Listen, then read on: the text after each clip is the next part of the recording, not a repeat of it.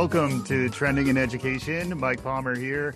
Always excited to have a third time appearance on the show. Ryan Craig is going to earn his Trending in Ed refrigerator magnet. Ryan is the managing director of Achieve Partners, and he's the author of the new book, Apprentice Nation. We'll get into all that in a bit. But before we do any of that, Ryan, welcome back to Trending in Education. Wow, I can't tell you what an honor it is to be a, a third time guest. Uh, yeah, what, yeah. what a delight. Good to see you again. Good to see you too. And your book is hot off the presses. It's a really interesting read or listen, as I happen to be a bit of a, an audiophile. So I did listen to your book. A lot in there, a lot of stuff that makes it engaging. There's some interesting stories and pop culture references, which is part of what really captures my imagination as a reader or a listener. But can you catch folks up? We'll include links to your previous appearances. So maybe we could do like a short version of who you are and how you got Sure. to this point in your career. Yeah, super. So I run Achieve Partners, uh, which is a private equity fund in the education and workforce sector.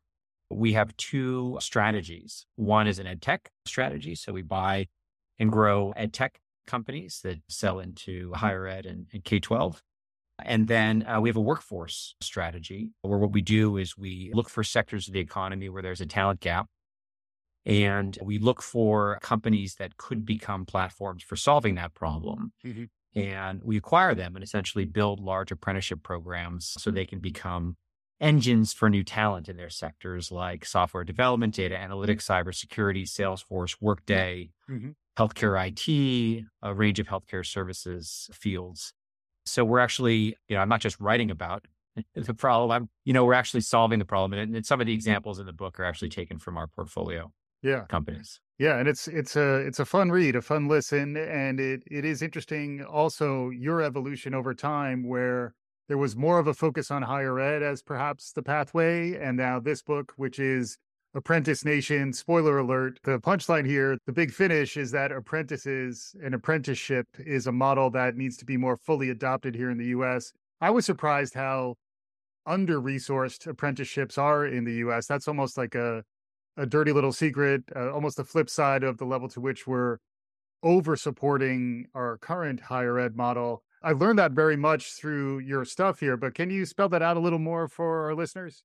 Yeah. I mean, you know, if you think about apprenticeship, you probably think about the construction trades, welders and electricians and folks who, you know, come and build and repair your house. And that's about right. We have about half a million apprentices in the country, and that represents 0.3% of our workforce. Hmm. But other, pretty much every other developed country is doing much better than we are. You won't be surprised to hear that Germany, Austria, Switzerland do 15 times better. So instead of 0.3% of the workforce, it's three to four and a half percent of the workforce Mhm. in those countries. But Canada, Australia, the UK, France are all doing five to 10 times better than we are. Yeah. And a generation ago, that wasn't the case. A generation ago, those countries' apprenticeship was small and mostly in the construction trades as it is today. But 70% of the US apprentices today are in the building or construction Yeah. trades. And so really the, the animating question for the book is why? why? Why are they doing so much better than we are? And why is it important? Right. And it was interesting going all the way back to the roots of our country where apprenticeship was very baked into the society that our founders lived in. Many of them, you know, Washington apprenticed as a surveyor. Franklin was also an apprentice. That was very much part of our culture. And then it sort of drifted. Can you walk us through what's happened in the US over the years? Yeah, absolutely. So, really, since World War II, we focused on college as the pathway to economic opportunity in this country. And College for All worked for a while. It worked until tuition, you know, grew to 20, 30, 40, 50, 60,000 dollars a year. Right. And even that would have been okay if everyone was graduating into a, you know, $60,000 a year plus job. Right. Uh, but first of all, 40 to 50% of those who matriculate into a degree program don't complete. Hmm. And of those who complete, about 40% who complete are graduating into underemployment, which means that uh, only a distinct minority of those who make the decision to enroll in a college or university is actually achieving a, a positive uh, outcome, Mhm. uh, at least uh, immediately, um, Right. which when you have student loan debt immediately matters. You have loans to repay. So that's really the challenge uh, that, that, that that we're seeing. And add to that the fact that what's really behind a lot of that underemployment is the digital transformation of the economy right. that colleges, you know, have kept up with in a sense. I mean, there's a lot that happens in colleges that is digital. But if you look at the curriculum and the programs of study, they're largely unchanged from where they were a generation or even two generations ago. And students aren't getting any coursework or experience on the specific digital skills or platforms that employers are increasingly looking for. Yeah. So, and then in addition to that skills gap, we're seeing a growing experience gap where employers are asking in jobs that used to be entry level jobs for college graduates, they're asking for three, six, 12 months plus work experience, right. either explicitly in the job description or implicitly. And, you know, I think AI is likely to turn that experience gap that we're already seeing into something of a chasm. Right. Right. You think about your first, you know, good job where the bargain was you do quite a lot of grunt work or menial work. Right. You kind of learn the ropes. AI is going to eliminate much of that grunt work or menial work so that employers are going to expect you to be able to do higher value work from the get go. And Mhm. they're going to require experience to do that. Right. I I look at cybersecurity as sort of the paradigmatic example. A decade mm-hmm. ago, a college graduate with some technical chops could get a job is a tier one analyst in a security operations center, first row of mm-hmm. defense, looking at alerts coming in, deciding which you can resolve yourself, which you need to elevate or escalate, and which you can disregard. Today, those tier one jobs are largely gone, the entry level jobs in security operations center. Thanks to automation and digital transformation, are Mhm. what used to be called the tier two jobs, where they demand a CISSP certification, which is explicitly three to five years work experience. So the entry level in cybersecurity has become something of an oxymoron. And what automation and digital transformation has done to entry level jobs in cyber, I'm afraid generative AI is going to do to entry level jobs across the economy. And so, you know, if there's one thing that your listeners take away from this, it's that given the change and pace of change of technology, colleges and universities that, unless you're a top 20 brand, if you want to continue to attract students, you're going to need to figure out some way to give your students real relevant work experience as part of their program of study. So when they graduate or when they're actually looking for that first good job, they have relevant work experience. Mhm. And apprenticeship, in my mind, is the best way to do that because an apprenticeship is a job Right. where you're hired without needing the specific skills or experience because that's what the apprenticeship delivers to you. So it's really another way of saying pathway.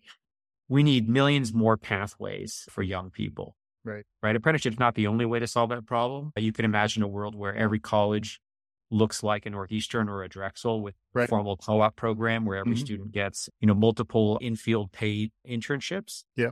You can imagine a world where every school is a big user of a work integrated learning platform like Riipen, where faculty members are selecting real work experiences and real work projects from Right. real employers and integrating them as capstone experiences in their courses. But it's still not as good as apprenticeship. I've seen lots of entry level job descriptions that ask for experience and say internships don't count. So, you know, I, I'm not defending employers. To paraphrase Donald Rumsfeld, we send our children into the labor market we have, not the one we might, you know, wish for. Yeah. And then if, if you look at sort of where we are as a nation in terms of investment, as you highlighted at the top, Yeah. investment in earn and learn versus investment in, you know, tuition based or what you might pejoratively call debt based career launch infrastructure. Pretty much every other developed country is an order of magnitude or two higher on their investment in earn and learn than we are. So we've really gone all in. And I, and I think that's part of the problem is there hasn't been a clear alternative. My last book, A New You, Faster and Cheaper Alternatives uh, to College was kind of five years ago, a guided tour of this new emerging last mile training landscape of boot camps and income Yep. share programs and so forth. And I just touched briefly on apprenticeship, but I've come to the conclusion that apprenticeship is really the, uh, the, the the best way to solve this problem because it's the only pathway that truly levels the playing field for everyone and for the students we should most care about, underrepresented, low income, first generation, English as a second language students, because an apprenticeship is unlike every other pathway or training program. It's a job. Right. It's a job that pays a living wage. And so there's no one who can't access an apprenticeship. An apprenticeship is is the job you want and it doesn't end. Right. Right. That's another big difference between apprenticeship and internship. An internship is a, a temporary uh, work experience you'll pursue during your program of study. And then you'll go back and you'll finish your degree or program. Right. An apprenticeship is a job that you'll start and you may never end because you just complete your apprenticeship and you just become a regular old employee yeah. of the of the company. Yeah. It reminds me of, you know, Thomas Kuhn's structure of scientific revolutions, the whole mm-hmm. paradigm shift. paradigm. It does seem, does seem like you're arguing for a paradigm shift, but that's also why there's so much perhaps resistance where a lot of the existing structures and paradigms that are out there are resistant to change. I, would be curious how you see this playing forward. Like, is it a incremental thing, or do you think there is some foundational shift, perhaps driven by some of the job dynamics and future of work stuff that you're touching on? It does feel like we can goof around a little bit until stuff gets real, and it does feel like we're about to hit some really challenging labor dynamics, demographic dynamics. Can you map a little bit of that out for us? Yeah, look, I think there are a number of paradigms that are in flux here. One is the notion of digital transformation in higher education, where, you know, a decade or two ago, you might say, you know, the internet's going to change everything about mm-hmm. higher education. And, you know, we saw how much it, it did or didn't change it during COVID when we went to Zoom school. Right. And then it bounced right back to looking, you know, very much like it looked 10 or 20 years ago. And, you know, my answer is, uh, yeah, digital transformation is going to fundamentally transform post secondary education in this country, but only in an indirect way, which is to say, going to transform the jobs that you know graduates are looking to attain by so doing transform you know their students preferences and sort of the risk return calculus as they think about enrolling in you know risky programs in terms of costs and in terms of employment outcomes. Right right. So that's one paradigm shift. Another paradigm shift is that you know we have this paradigm of high school to college to work. And mm. increasingly like up until a year or two ago we were at the lowest, you know, uh, younger worker employment rate ever in this in this country because of the college for all mentality. High school students been told, you know, paid work doesn't matter. Mm. You know, don't take the job as a, you know, a busboy in a restaurant. Do that two week volunteer experience. Try to save the Costa Rican rainforest so you can write about it on your college yeah. admissions essay. Yeah. So, you know, we're, we have this paradigm that you really don't, you know, need to worry about paid work until you're about to graduate from college. Mm-hmm. Maybe not even then because you'll go to go get a master's degree. Right. But I think part of the problem is that, you know, high school graduates are confronted with this, you know, terrible choice for many, many young people, which is uh, college or Chipotle. Right. Right. Do you want to, do you want to, want to go to college? And if you don't want to go to college, you'll work Chipotle. Right. Which is not quite accurate because something like 40% of you know, Gen Z think that they can make a career as a social media influencer sure. or playing esports. But if you yeah. take take take those out, eh, then it's really college or Chipotle, which is you know a uh, a choice that well, the college choice is risky, and the Chipotle choice seems like it's a you know kind of a, a road to nowhere. Right. So we're envisioning a world where we have as many uh, apprentice jobs as there are places in freshman classes uh, across the country and apprentice jobs across the economy. No mm-hmm. matter what you're interested in doing, there are apprenticeships uh, available. And what I'm saying is not that those apprentices won't go to college or won't have any post secondary education. What I'm suggesting is that we can restage how we consume post secondary education because I think a lot of the challenges we have around completion and employment outcomes really stem from the fact that we have this thing that I call information asymmetry, which is to say, you know, you enroll in University of X. University of X has seen a hundred students like you over the years and either knows or should know whether you're likely to be successful in your intended program of study.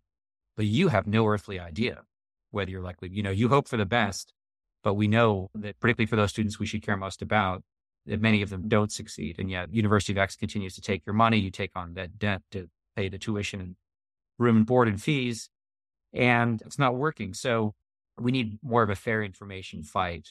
And one way to do that is disclosure, which is kind of where the Biden administration is heading. So, you know, a year from now, if you want to enroll in George Washington University's master's degree program, you may have to sign a waiver saying, you know, you've been presented the numbers, you recognize they don't pencil out, but you're enrolling anyway. So that's one way to do it. I think a better way to do it is to provide millions of, you know, good job options for young Americans. Those could be apprenticeships or those could be something along the lines of what, you know, Chipotle and other large employers of frontline workers are building today, which is these near apprenticeship or sort of enterprise pathways right. that we're seeing where it's really yes, companies like Guild that are building yep. building those where it's no longer just an off the shelf online degree that's, you know, going to keep you occupied in that, you know, burrito making job but it's a it's a skill based pathway, mm-hmm. a combination of discrete skill based modules that can take you from burrito maker to junior data analyst, right, in an eighteen month period. And you know, it's a program that's connected up with the HRIS, so the hiring manager for those junior data analyst jobs is aware, you know, as you're coming through the system and encouraging you to apply yeah. for that job. Now, that's not quite an apprenticeship because it's not the same job. You have to apply for a new job, but it does represent economic mobility within that enterprise. So if we can do that, if we can create millions of new apprentice jobs and every frontline worker has at least an option for mobility within the enterprise, then I think what we can have is, you know, millions of young people who are, you know, heading off to college because there's no other option today will be able to work for a few years, demonstrate to themselves that they're capable of supporting themselves, get a better sense of their interests and capabilities, and make a much more informed decision in a year or two or three as to what post secondary institution and program they want to pursue. Be more of a fair information fight mm-hmm. in that way. I, you know, I point to master's degrees. You don't hear too much about, you know, millions of people making bad decisions about master's degrees. And the reason for that is because they're older and they already have bachelor's degrees. Right. And they're more informed. They're, they're better, you know, consumers of mm-hmm. post secondary education. So I think we would go a long way to solving many of the problems that we're, we're, we're facing in higher ed if we could, you know, begin to flip that paradigm around or at least provide an option. So it yeah. doesn't just have to be high school to college to work. It can be high school to work and then to college. Yeah. Well, and then also the thing that I thought was interesting in the book is that the jobs that are out there require skills and competencies that aren't taught in higher ed either. You know, the example of, you know, Salesforce administration and being able to work in HubSpot or, or doing the types of things that a typical entry level marketer or ops person would just be able to use some of these softwares, at least understand that that's the nature of their job. That was eye opening to me. And that was a place where it, it doesn't seem like higher ed is going to respond quickly enough, which is why it does feel like a lot of things are kind of pushing towards an alternative model, pushing us towards something more like apprenticeships. Yeah. I mean, even if they did uh, respond uh, quicker, uh, a lot of those skills are harder to learn in a classroom than they are by doing. Right. Right. You can become trained as a, you know, newly minted, you know, trailhead Salesforce administrator, but not too many companies are going to be excited to hire you if you've never actually worked right. as a Salesforce administrator. And so that's what I mean about, you know, making sure that graduating students have some real relevant work experience. The experience gap in many ways is about to overshadow the skills gap as the, you know, sort of number one barrier to employment. Yeah. And we know if you're underemployed in your first job, two thirds of the time you're underemployed five years later, half the time you're underemployed right. a decade later. And that, frankly, is what's driven this whole student loan forgiveness movement over the last decade. Mm-hmm. Right. Like if we didn't have these problems, like I said, if everyone graduated into a, you know, good $60,000 a year job, right. You know, this administration has been you know, almost to the, to, to the exclusion of everything else focused on student loan forgiveness. That is a function of this broken market right. Uh, we have. We, we, we really have, you know, a situation where career launch is, you know, nearly broken in this country, particularly for those, you know, young people we should care most about. And that's right. why, you know, I, when I was doing my, my book tour in the fall, I would often start uh, the presentation by putting up a slide of this guy named Oliver Anthony, who's this Virginia singer songwriter who last summer had this hit song called Rich Men North of Richmond, which basically just talked about how hard it was for young people. The only jobs open and available to me are these crappy dead end jobs. Right. And I'm, you know, working my butt off, but I can't seem to get ahead. That's really part of the problem. And I think that's really what animates a, a lot of the frustration that we see in the country both socially and politically. And so, you know, I think an apprentice nation, a world where, you know, apprenticeship is truly an option, not just for, you know, high school grads, but also for college grads or even for, you know, people, older Americans seeking to reenter the, the workforce. Right, right. Uh, it would be a phenomenal thing. All you need to do is take a job in, you know, whether it be cybersecurity or healthcare IT or uh, whatever, and you're going to gain those skills or experiences. And, you know, it's, it's suddenly this, you know, bright, shining, dynamic digital economy is within reach. It's not, right. you know, something that only rich men, north of Richmond can access. Absolutely. And then the the other piece that I thought was interesting, you mentioned it earlier, is thinking about artificial intelligence and the future of work. The nature of the stuff that humans are expected to do will be changing. And you're working very closely, you know, investing in companies that are doing this type of upskilling work. That's the other component to this where, you know, you're you're very much focused on the intermediaries and sort of how do we sort of build the supporting ecosystem that allows us to affect a little bit of this paradigm shift that we're looking for. Right. So, in terms of how, how to build the apprenticeship, you know, what I would say is that I've been running around the country speaking about this for the last four months or so, and everyone agrees on the strategy. And it's just a question of the tactics, how we do it. And what we've learned from other countries is, and this is sort of the, you know, if you take, you know, one thing from this podcast, it's that we need more experience in our work experience in our educational pathways. If you take two things, it's that apprenticeships don't build themselves and employers don't just create them because they're, you know, more farsighted or more benevolent. That's not, right. you know, why they're successful in Germany. That's not why, you know, the building trades have apprenticeship programs here. Apprenticeships work and thrive and grow where there are ecosystems of intermediaries that actually do the work, do the heavy lifting of setting up and building and running these programs. Right.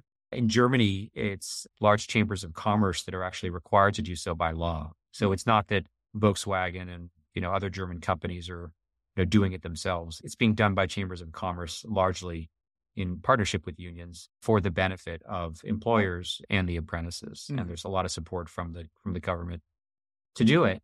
The UK and Australia a generation ago they recognized they didn't have that infrastructure and so what they did is they made the funding available and intermediaries basically came to the table staffing companies hr services businesses, nonprofits got into the game of being apprenticeship service providers because there was funding. Mm-hmm. And every time you hire and train an apprentice, uh, you got paid. Right. Uh, we don't have that at all here. Uh, you can register your apprenticeship program, uh, you can hire and train uh, a thousand apprentices, and there's no funding that flows immediately or automatically or formulaically in the US. And so we've been doing it wrong. Part of the problem is that from a policy standpoint, we think about apprenticeship like we think about other workforce development or training programs. So it's in that same bucket. It's being funded out of the Workforce Innovation Opportunity Act, WIO, which is, you know, apprenticeship and then a, a big number of uh, low performing training programs for low skilled workers. And no other developed country does that. They all view and fund apprenticeship differently because it is different because it's not a training program. It's a job first right. and foremost that has training built in and apprenticeship creation is really all about figuring out who's going to employ this unproductive worker for a period of time. Mm-hmm. And the answer in other countries is typically intermediaries are going right. to do that work because they're getting paid to do it. So, you know, we have this growing ecosystem of intermediaries here represented by this new organization, Apprenticeships for America. So groups you've probably heard of like Year Up and Apprenti and Multiverse and Revature and Skillstorm and Optimum and Cloud for Good. These are sort of the new intermediaries that are doing that work, but with a handful of exceptions, there's no public support for them today. So for example, when Multiverse in the UK tries to sell Barclays on an apprenticeship program, it's totally turnkey for Barclays. All Barclays needs to do is put that multiverse apprentice on their payroll at the lower apprentice wage. Multiverse basically does the rest. Hmm. And all of the work that multiverse does is essentially paid for by the government. Mm-hmm. Here, when multiverse tries to, you know, sell an apprenticeship program to Citibank, they have to, you know, same same deal, but multiverse has to charge them fifteen thousand dollars per apprentice. That's the program fee. Right. So as you might imagine, that's a, a pretty strong inhibitor to apprenticeship growth. And so that's the big difference. I'm convinced that if we can actually begin to, you know, get our funding on par with other developed countries for earn and learn, you know, increase it by an order of magnitude or two. Right. And, you know, like the UK, for example, at its peak, it was literally 100 times more on a per capita basis for earn and learn than, than we're currently spending. So instead of 400 million, more like 40 billion for apprenticeship, that would get mm-hmm. us to where we need to go. And in the successful examples, whether it's Germany or Austria or Australia, UK, are they similarly investing in higher ed or is this a bit of a zero sum game where you know you draw down a little bit of the over subsidizing of higher ed to allow more funding to flow to apprenticeships? How does that typically shape i think it should flow out? with the student. I mean i think it should flow with the individual right? I mean we basically have formula funding for higher ed today in the form of uh, federal student aid. So let the students decide right? If the student would prefer to you know pursue an earn and learn pathway yeah. we should fund it.